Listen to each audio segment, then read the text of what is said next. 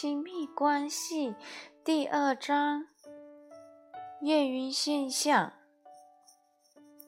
压力、失望和愤恨。期望等于愤恨的前身。译名：压力分为两个方面，一方面你希望伴侣让你快乐，而让对方感到压力；另一方面，你自己也承受着压力，因为你必须做到对方要做的一切。有时候我会想象，如果我的妻子试着满足我所有的需求，会发生什么事？她可能得随时察言观色，想办法在适当的时机满足我，还得注意质量的好坏以及时间的长短。我想，这样过一个星期之后，他可能就属于精神崩溃的高危人群了。两个人都彼此做过过度的情绪索求，会在脆弱的亲密关系互动上施加极大的压力。如果对别人取悦我们的能力抱以太大的期望，那么失望将会是必然的结果。当把梦想寄托在别人身上时，我们会以因为梦想即将成真而感到兴奋；但当现实的因素出现时，我们原本飞上云霄的心情就一下子跌至谷底。有时候，这样的失望会让我们认为对方是故意在欺骗我们，因为他们耍诈。让我们相信他们可以给我们要的一切。我有一个案主是这么说的：“我以为我娶的是美人鱼，可是有一天早上我醒来，却发现身旁是来自黑洞的恐怖生物。”也有些时候，我们并不觉得被骗。对方的确拥有我们所需的事物，只不过他们太自私了，不肯给我们。这种想法会带给我们无尽的折挫折，毕生的梦想就近在眼前了，而某人却胆敢不让我们圆梦。不管是被骗还是被拒之门外。梦想得不到满足，我们一定感到愤愤不平。愤恨是悲苦、不满足和失去信任感的组合。有趣的是，不管小孩或大人，需求不被满足时的反应都是一样的。他们会觉得悲苦，受到不平等对待。并决定再也不相信那个应该爱他们、照顾他们的人。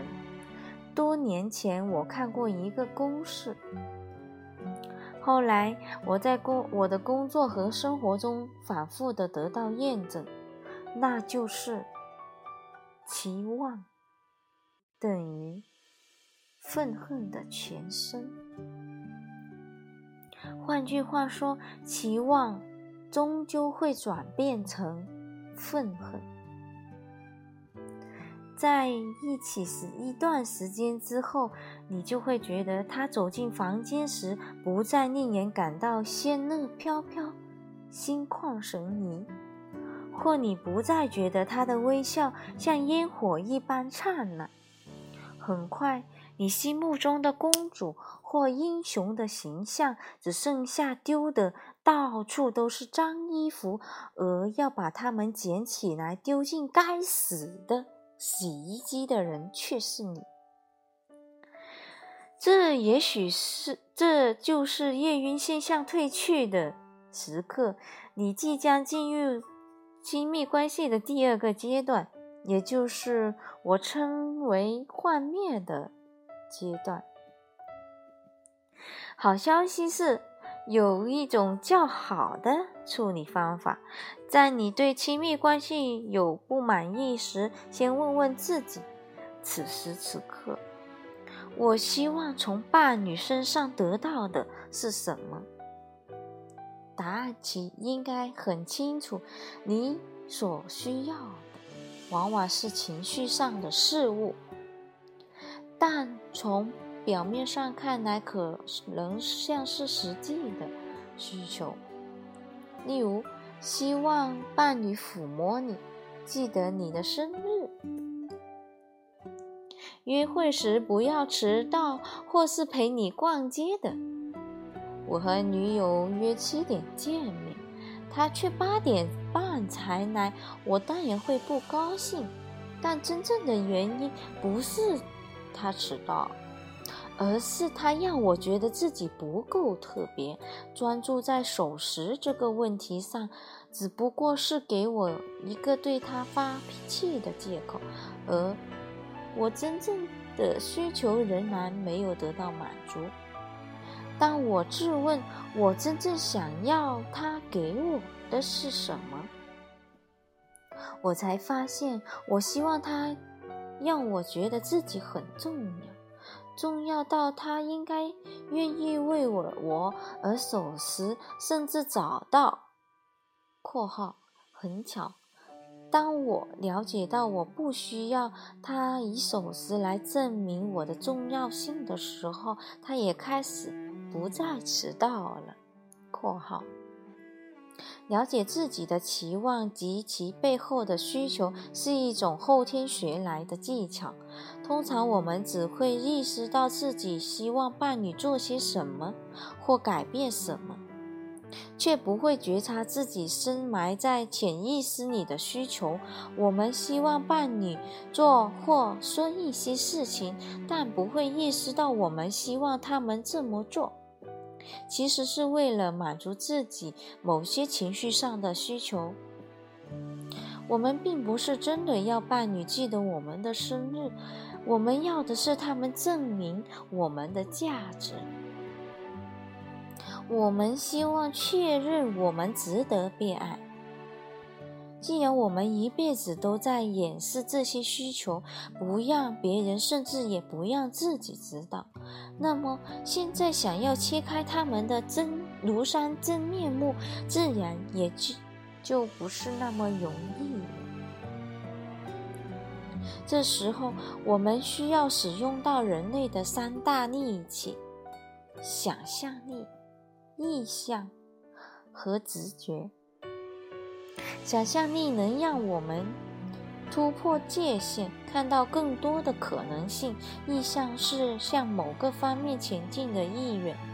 至于直觉，则必须小心的定义，因为这个词往往会让人联想到某种超能力。我们内在有一种力量，我称之为灵魂。它会引领我们得到平静，我们受到的伤，灵魂会为我们治好。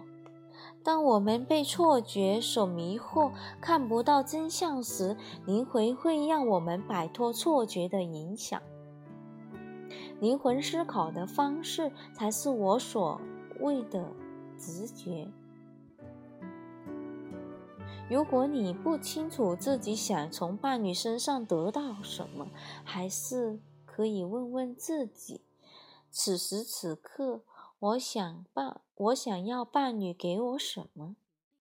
如果你有诚心求知的意向，那么你的直觉为了让你不再受需求的束缚，会刺激你运用想象力去找出答案。假设答案是我需要关注。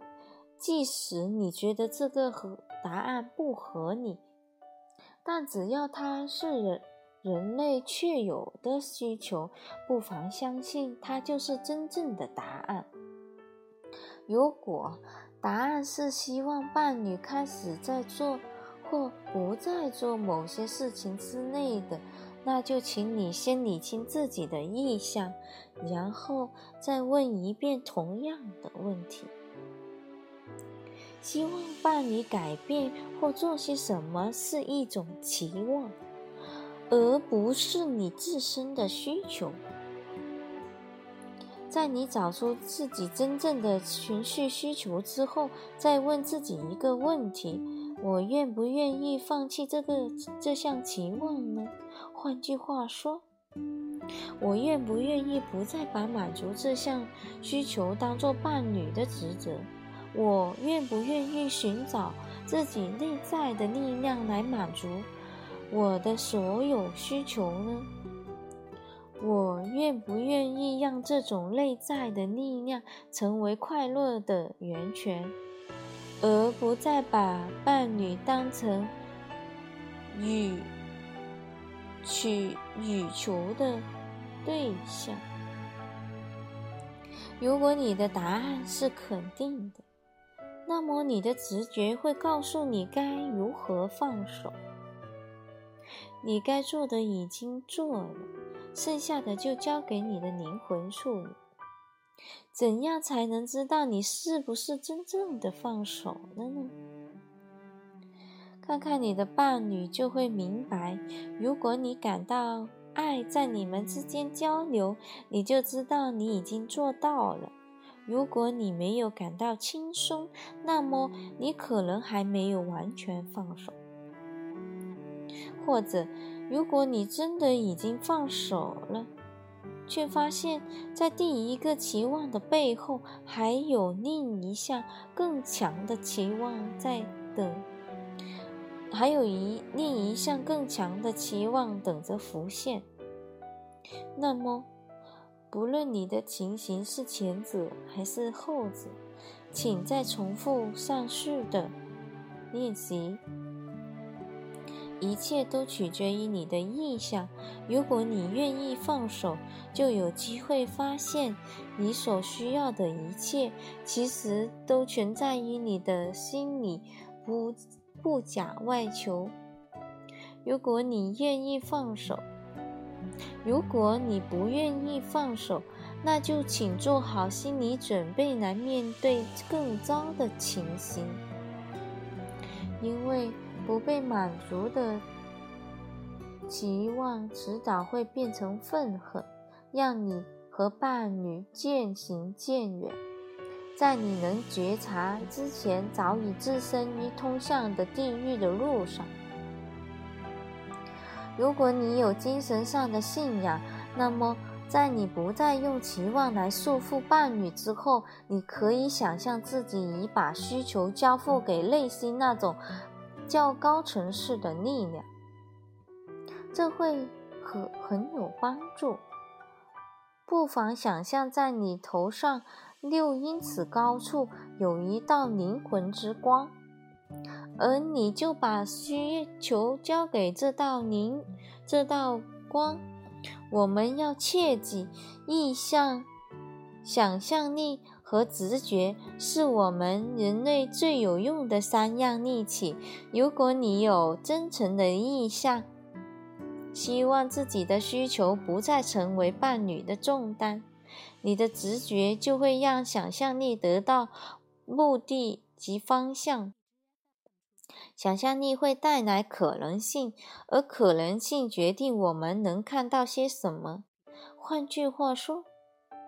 能够想象的事情，就可能实现。那么，如果你决定放手，该怎么样需求得到满足呢？我知道这听起来会很奇怪，但事实上，我们并不需要自己认为需要的东西。需求是在我们忘记自己的心早已拥有一切时，才会有错误的想法。耶稣说：“天堂在人心中。”佛祖说：“世上万物都在我们心中。”所有伟大的导师及有先知卓见的人都曾经说过类似的话。